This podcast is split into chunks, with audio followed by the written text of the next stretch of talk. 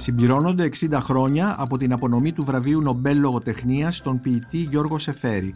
Ο Γιώργος Εφέρης ήταν ένας από τους τρεις που είχαν προκριθεί στην τελική φάση του βραβείου. Οι άλλοι ήταν επίσης ποιητές, ο Πάμπλο Νερούδα και ο Βίσταν Χιου Όντεν. Η επέτειος αποκτά επικαιρότητα με την έκθεση που διοργανώνει το Μουσείο Μπενάκη στο κτίριο της Οδού Κριαζότου, στο Μουσείο δηλαδή Χατζικυριάκου Γκίκα, μια έκθεση με τεκμήρια και παρουσίαση φωτογραφιών, κινηματογραφικών επικαίρων και εγγράφων πώς διαβάζουμε σήμερα τον Σεφέρη και πώς τον βλέπουμε, πώς τον συζητάμε. Συνομιλούμε με τον ομότιμο καθηγητή στην ελληνική έδρα Καβάφη στα τμήματα συγκριτικής και κλασικής φιλολογίας στο Πανεπιστήμιο του Μίσιγκαν, κύριο Βασίλη Λαμπρόπουλο. Η Μονίκος Μπακουνάκης και είναι ένα ακόμη επεισόδιο της σειράς podcast της LIFO, βιβλία και συγγραφής. Μπορείτε να μας ακούτε και στο Spotify, στα Google και στα Apple Podcasts. Είναι τα podcast της LIFO.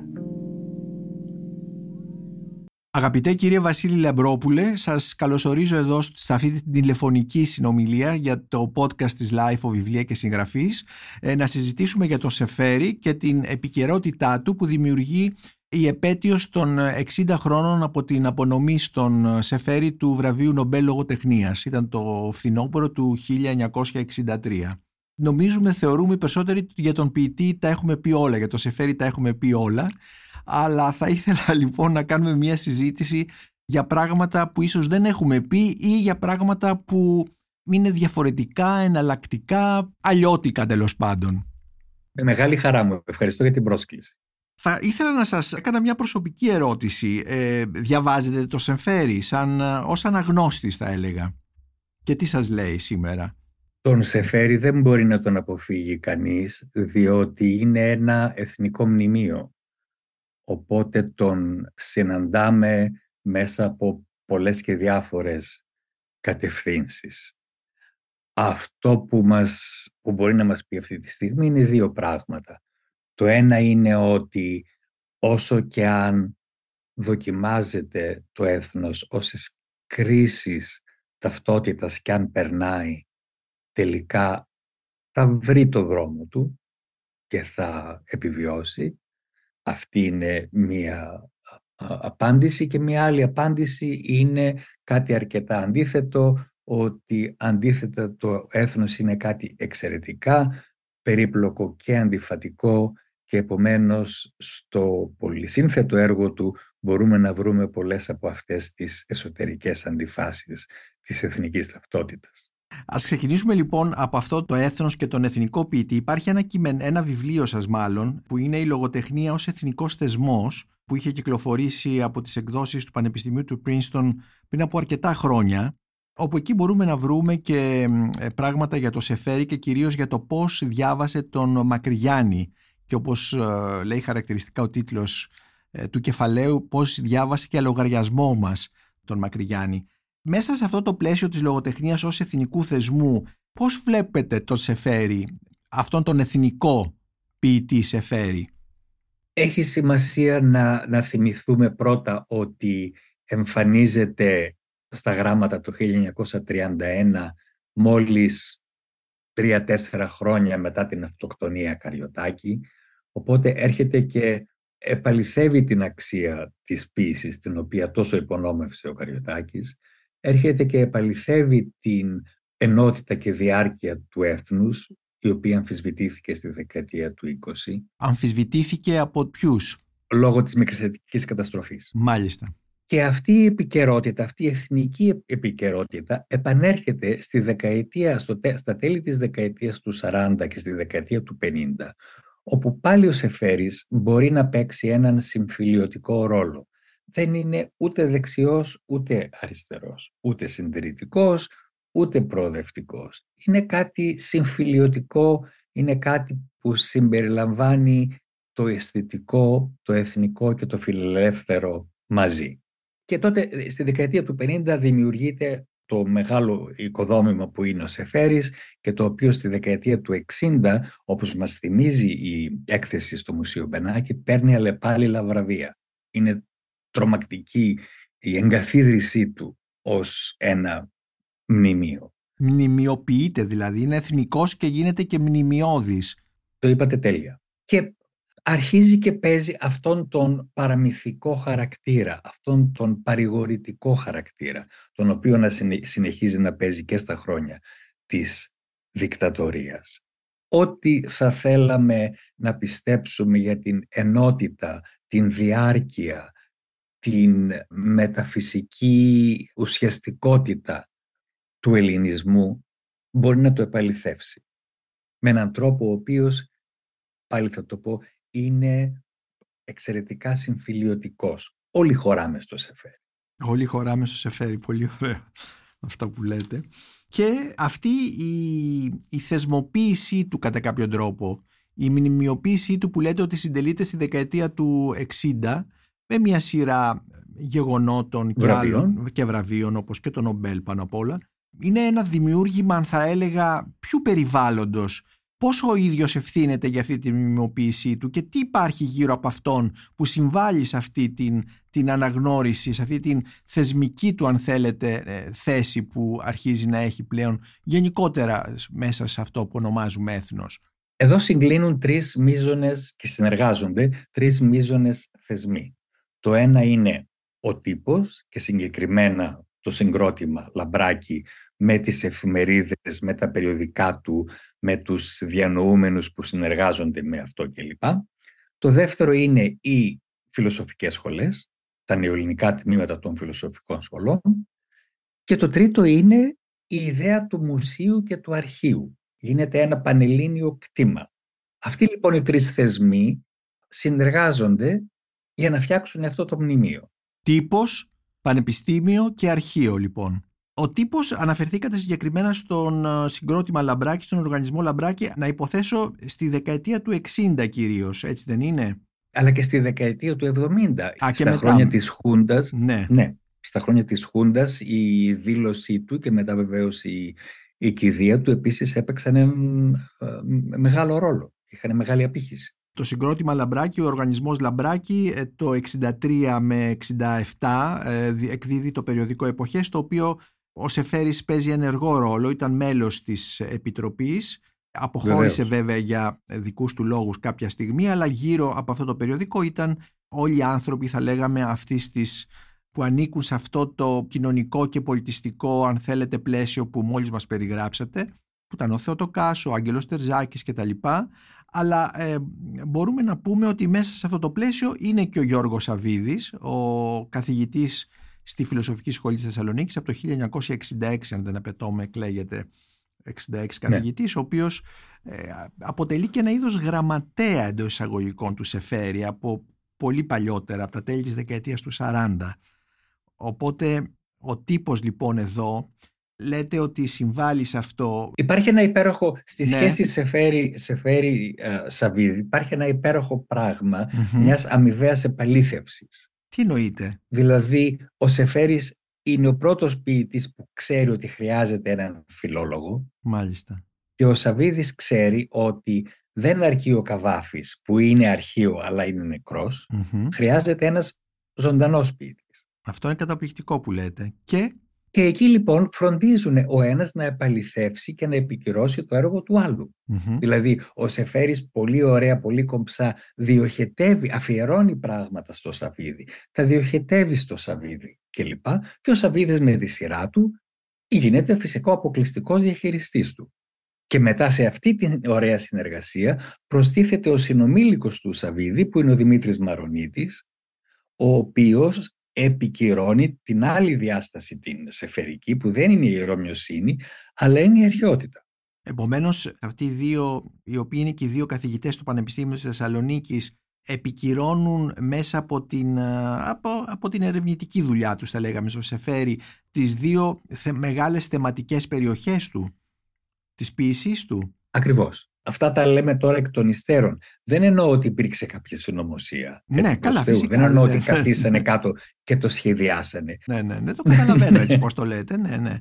Όπως αποδεικνύεται, λοιπόν, ναι, εκ των υστέρων Έτσι το αισθάνονταν, έτσι, ναι. έτσι το πιστεύανε. Πραγματικά έτσι το αισθάνονταν. Ε, ρωμιοσύνη, αρχαιότητα, αλλά και πού είναι και ο μοντέρνος Εφέρης μέσα σε αυτή την ιστορία; Ο μοντέρνος Εφέρης είναι στο ότι ακριβώς γράφει αρχαιόθεμα ποίηματα στο στυλ του Έλιοτ. Αυτό, μέχρι εκεί πάει. Αυτός είναι ο ελληνικός συντηρητικός μοντερνισμός. Πηγαίνει μέχρι τον Έλιοτ, άντε και κάποιον Pound. Ωραία. Ε, ναι, θα μπορούσε όμως ο ίδιος ο Σεφέρης να πάει πιο πέρα, αφού αυτή ήταν η σύγχρονή του. Ο Έλιοτ και ο Pound. Δεν τόλμησε. Έκανε το ακριβώς αντίθετο. Πήγε πολύ πίσω, πήγε στο Μακριγιάννη. Αυτό είναι ένα άλλο θέμα και ξαναγυρίζω σε αυτό το βιβλίο σας ε, η λογοτεχνία ως ε, εθνικός θεσμός Literature as a National Institution όπως είναι ο τίτλος του ο αγγλικός όπου εκεί μας λέτε ότι ο Σεφέρης διάβασε τον Μακρυγιάννη ή μας λέτε πώς ο Σεφέρης διάβασε τον Μακρυγιάννη για, τον, για λογαριασμό δικό μας και έτσι ο, ο Μακρυγιάννης πήρε τη θέση που όλοι ξέρουμε. Βέβαια τα τελευταία χρόνια έχουμε βιογραφίες του Μακρυγιάννη που δείχνουν κατά έναν εντελώς διαφορετικό άνθρωπο, όχι έναν Άγιο όπως τον ήθελε ο Μακρυγιάννης, όπως όχι έναν ήρωα μιας ε, της εθνικής ταυτότητας, του ελληνισμού κτλ. Αλλά ακόμη και έναν, έναν τοκογλύφο, έναν τυχοδιώκτη και όλα αυτά τα πράγματα. Πώς λοιπόν, γιατί ο Σεφέρης είχε αυτή την ανάγκη, γιατί το έκανε αυτό ο Σεφέρης σε σχέση με τον Μακρυγιάννη; Υπάρχουν αρκετοί συνάδελφοι που το έχουν συζητήσει αυτό πάρα πολύ ωραία. Εγώ θα μπορούσα να πω ότι ο Μακρυγιάννης είναι αυτή η απόλυτη που ο Μακρυγιάννης του Σεφέρη είναι η απόλυτη αντιστασιακή φυσιογνωμία η οποία δεν είναι αριστερή, δεν είναι φασιστική, δεν είναι αντάρτικη, αλλά είναι, είναι εθνική. Ο Μακρυγιάννης του Σεφέρη έχει αυτό που τραγουδήσαμε στα στάδια, παραπονεμένα λόγια έχουν τα τραγούδια μας, γιατί τάδικο το ζούμε μέσα από την κούνια μας. Μάλιστα. Είδαμε λοιπόν μερικές όψεις αυτού του εθνικού σεφέρι, του θεσμού σεφέρι, του μνημιακού σεφέρι κτλ υπάρχει άλλος εφέρης, υπάρχει κάποιος έκεντρος ή εκεντρικός εφέρης. Αναφέρομαι σε κάτι δικό σας, που, ε, σε ένα επίθετο που χρησιμοποιείτε σε σχέση με το σεφέρι, μηγαδικός. Ποιος είναι αυτός ο σεφέρης; Ή καλύτερα, σήμερα πώς συζητείτε ο σεφέρης στο διεθνές ακαδημαϊκό, αν θέλετε, πλαίσιο, στα συνέδρια κτλ. Ε, είναι ο εθνικός σεφέρης που συζητείτε ή κάτι άλλο; Τη δεκαετία του, του 80 συμβαίνουν δύο πράγματα όσον αφορά τις σεφερικές σπουδές. Πρώτον, αρχίζει η μελέτη των ερμηνευτικών του στρατηγικών. Μάλιστα. Δηλαδή αρχίζουμε και δίνουμε μεγαλύτερη σημασία στις δοκιμές και στις μέρες παρά στα ίδια τα ποίηματα. Και βλέπουμε η αφήγημα στην για τη λογοτεχνία, για το έθνος, για τη γλώσσα κλπ. Και εκεί γίνεται μια μεγάλη αποδόμηση του Σεφέρη και το λέω αυτό με την ακριβή έννοια του όρου, δηλαδή δεν τον διαλύουμε, αλλά τον αποσυνθέτουμε ναι, ναι. για να δούμε εξών συνετέφει. Και παρατηρούμε, όπως είπα, τις διάφορες στρατηγικές του και τις διάφορες ε, ερμηνευτικές προσεγγίσεις. Αυτό είναι το ένα που συμβαίνει στη δεκαετία του 80. Το άλλο που συμβαίνει είναι ότι η έμφαση φεύγει, αρχίζει να φεύγει από το έθνος και πάει στην απικία. Είναι ένα θέμα αυτό μεγάλο το θέμα της απικίας που συζητείτε, ιδιαίτερα στον αγγλοσαξονικό κόσμο, όχι τόσο στην Ευρώπη, ιδιαίτερα στην ε, υπηρετική Ευρώπη. Τι ακριβώς θεωρούμε ως φεύγει από το έθνος και πάει στην απικία; Τι σημαίνει, τι είναι η απικία δηλαδή; Σκεφτόμαστε ας πούμε ότι ο Σεφέρης ήταν, ήταν Οθωμανός, είχε Οθωμανικό διαβατήριο, όπως και οι γονείς όπως και η οικογένειά του. Ωραία. Ήταν Οθωμανικής, η, η υπηκότητα του ήταν... Ναι, γιατί είχε γεννηθεί το 1900 στην Οθωμανική Αυτοκρατορία. Ακριβώς. Και αντί να λέμε «Α, έφυγε από τα βούρλα και ήταν ο αιώνιος Οδυσσέας που ταξίδευε και προσπαθούσε να βρει το γυρισμό κλπ. Λέμε ότι όχι, στην πραγματικότητα δεν ανήκε πουθενά ήτανε εν μέρη Ρωμιός, εν μέρη Τούρκος, εν μέρη Αφρικανός, εν μέρη Οθωμανός, εν μέρη Ασιάτης, για να αναφέρω τον τίτλο ενός πρόσφατου εξαιρετικού βιβλίου. Λοιπόν, ήταν μηγαδικός. Από αυτή την άποψη λοιπόν. Μηγαδικός ή νομαδικός ή νομάς; Πολύ σωστά το είπατε. Το ένα α, παράγει το άλλο.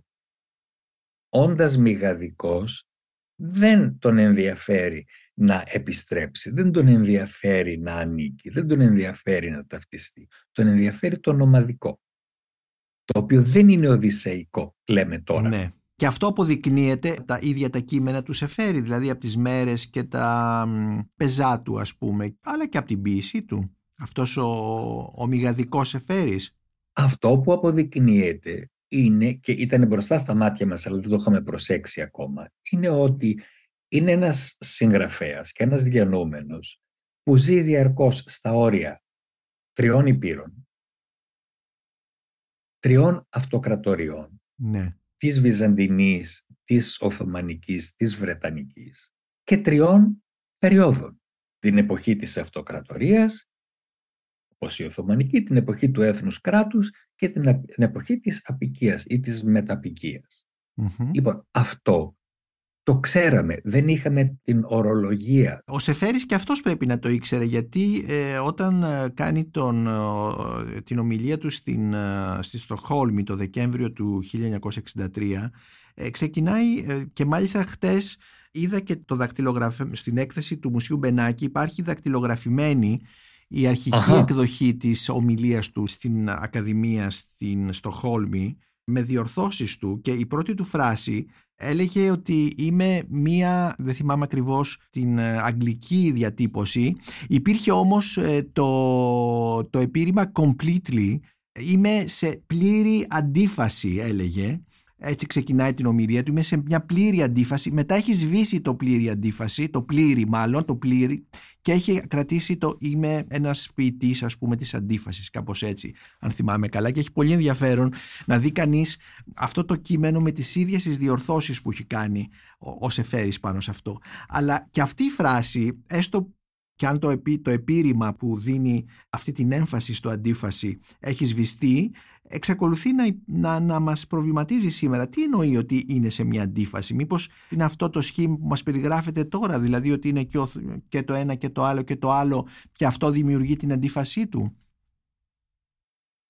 Το είπατε θαυμάσια. Είναι τόσο εντυπωσιακό ότι παρουσιάζεται αυτός ο άνθρωπος να πάρει το Νομπέλ και το πρώτο που λέει είναι είμαι μια αντίφαση. Ωραία. Αυτό είναι οδυνηρό. Αυτό είναι οδυνηρό. Λοιπόν, και εδώ θα πάω στην... Υπάρχει πολύ μεγάλη συζήτηση ε, ε, σε όλο τον 20ο αιώνα για την έννοια της, ε, της διπλής συνείδησης, της διπλής ταυτότητας που έχει ο μαύρος, που έχει ο Εβραίος, που έχει ο άνθρωπος της απικίας.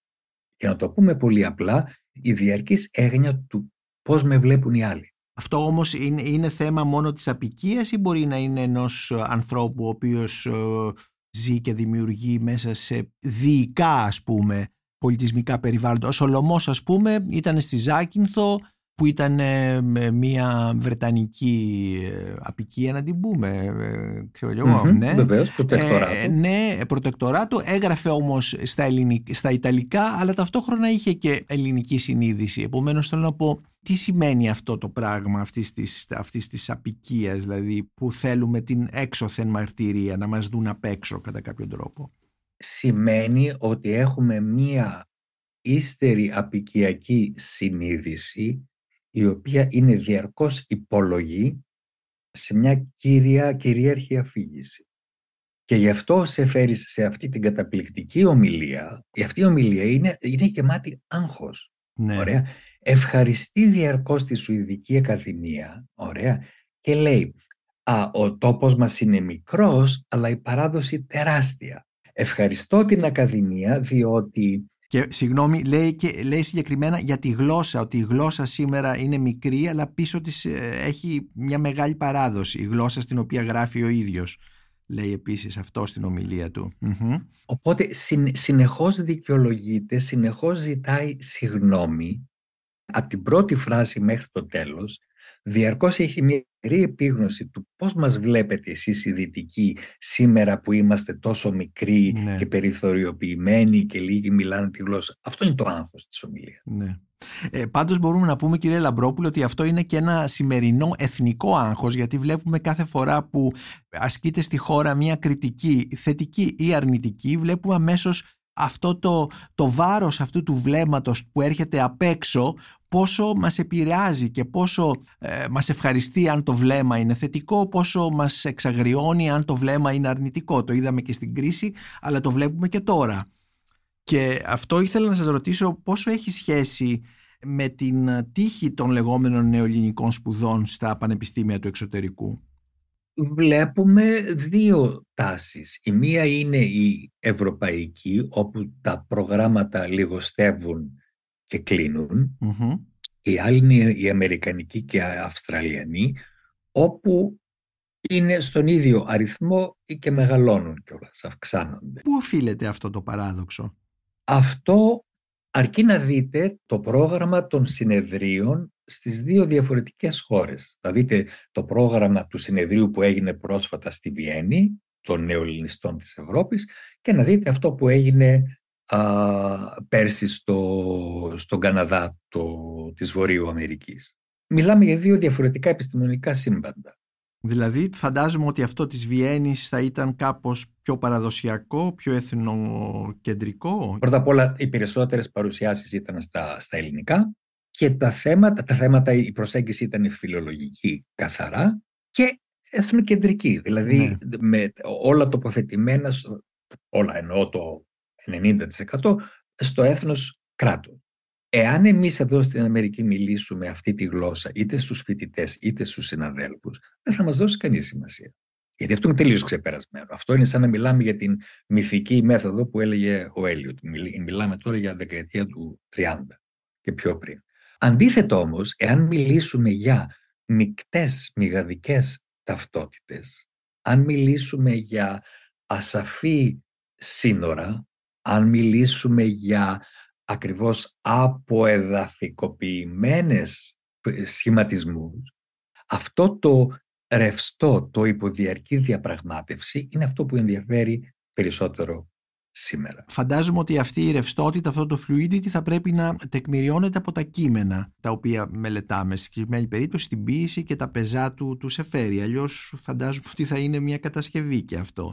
εξυπακουεται Αλλά γι' αυτό αναφερθήκαμε προηγουμένως στην ομιλία του στη Στοκχόλμη, λέγοντας ότι μέχρι πριν δύο δεκαετίες αυτό που προσέχαμε ήταν το ότι έλεγε ότι μας παραδόθηκε είναι χωρίς διακοπή χωρίς χασματα Όλα είναι θεμελιώδη. Και τελειώνει βεβαίως με τον άνθρωπο. Έτσι. Ναι, ναι. Μιλάει για τη δικαιοσύνη και τον άνθρωπο. Σήμερα, αν κάποιος βγει και πει δικαιοσύνη, τι θα του πούμε όλοι; Για κάτσε, κύριε, τι εννοούμε, σε τι αναφέρεσαι; Δεν θα το δεχόμασταν. Αυτός λέει άνθρωπος, ειδipodας, δικαιοσύνη. Τραγωδία. Έκλεισε. Αυτά δεν τα θεωρούμε πια δεδομένα. Επομένως, θέλω να πω η συζήτηση ξεκινάει ακριβώς από την ίδια ομιλία, μόνο που η οπτική έχει αλλάξει και μια και ο ίδιος λέει στην πρώτη πρόταση είναι μια αντίφαση, ναι. λέμε ενδιαφέρον Γιώργο, για εξήγησέ το. Επομένως ε, θα επιστρέψω σε μια φράση που είπατε στη διάρκεια της συνομιλίας μας ότι όλοι χωρούμε στο Σεφέρι. Έτσι λοιπόν ε, χωράνε τα πάντα και ίσως να έχει πιο ενδιαφέρον να δούμε αυτόν τον εντός εισαγωγικών μηγαδικό ή νομαδικό Σεφέρι στον οποίο αναφερθήκαμε. Η ποίηση του σε σχέση με την ποίηση του Καβάφη που βεβαίως διαβάζεται πολύ περισσότερο και το ξέρουμε ε, εννοώ διαβάζεται ε, έξω από την ελληνική γλώσσα ε, ποια είναι η τύχη της μπορούμε να πούμε διαβάζεται σήμερα ο Σεφέρης; Μεταφρασμένος εννοώ Κατά βάση όχι Αυτή την αίσθηση έχω κι εγώ ότι δεν διαβάζεται Διότι το κάθε τι όχι ο Σεφέρης, ο Εσχύλος ο ίδιος, ο Πλάτωνας ο ίδιος, εάν δεν αλλάξει η οπτική. Αν δεν προσθεθούν καινούριες ερμηνείες, διαφορετικές οπτικές, τα πάντα μένουν πίσω. Δεν διαβάζεται ούτε ο Καζαντζάκης, ούτε ο Ελίδης, ούτε ο Σεφέρης, διότι δεν έχουν υπάρξει πολλές πρόσφατες αναθεωρήσεις. Όπου μιλάμε για τον Σεφέρη, ο οποίος είναι late colonial post-colonial ή κάτι τέτοιο, ναι. όλοι ακούνε με ενδιαφέρον. Γιατί τον βάζεις σε μια σύγχρονη συζήτηση και δεν τον βάζεις με έναν βίο τρόπο. Δείχνεις ότι αυτό το υλικό υπάρχει στην ποιήση του, υπάρχει στις μέρες, υπάρχει. Δεν είναι δηλαδή μια αυθαίρετη συζήτηση. Στηρίζεται, μπορεί να στηριχθεί από τα ίδια του τα κείμενα. Απολύτως. Επομένως, ε, το επιμήθειο, το συμπέρασμα αυτής της συζήτησης είναι ότι υπάρχει μια ανάγκη να επανανακαλύψουμε τον Σεφέρη με τα νέα εργαλεία που δίνει σήμερα, αν θέλετε, όχι μόνο η επιστήμη, αλλά θα έλεγα και, θα το έλεγα γενικότερα και αυτές οι νέες ευαισθησίες, ε, οι νέες συγκινήσεις που υπάρχουν πλέον στις κοινωνίες μας, που δημιουργούνται στις κοινωνίες μας και αυτή η ρευστότητα επίσης που χαρακτηρίζει σήμερα τα θέματα που έχουν σχέση με, την, ε, με τις ταυτότητες και όλα αυτά τα πράγματα. Το είπατε ωραιότατα. Το θέμα της ταυτότητας στον Σεφέρη είναι ένα κεντρικό ζήτημα, όπως είναι και στις σημερινές μας κοινωνίες, δυτικές και μη.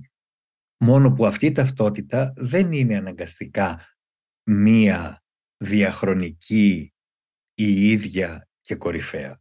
Η αδιατάρακτη και η σταθερή, ναι. Ακριβώς είναι ένα πράγμα υποδιαρκή διαπραγμάτευση και υποδιαρκή αναστοχασμό, το οποίο το κάνει πάρα πολύ ενδιαφέρον.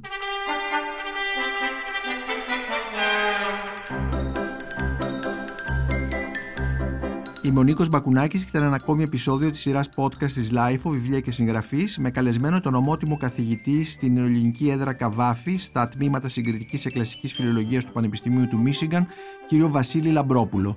Μπορείτε να μας ακούτε και στο Spotify, στα Google και στα Apple Podcasts. Ηχοληψία, επεξεργασία και επιμέλεια, Γιώργος Ντακοβάνος και Μερόπη Κοκκίνη. Ήταν μια παραγωγή της LIFO. Είναι τα podcast της LIFO.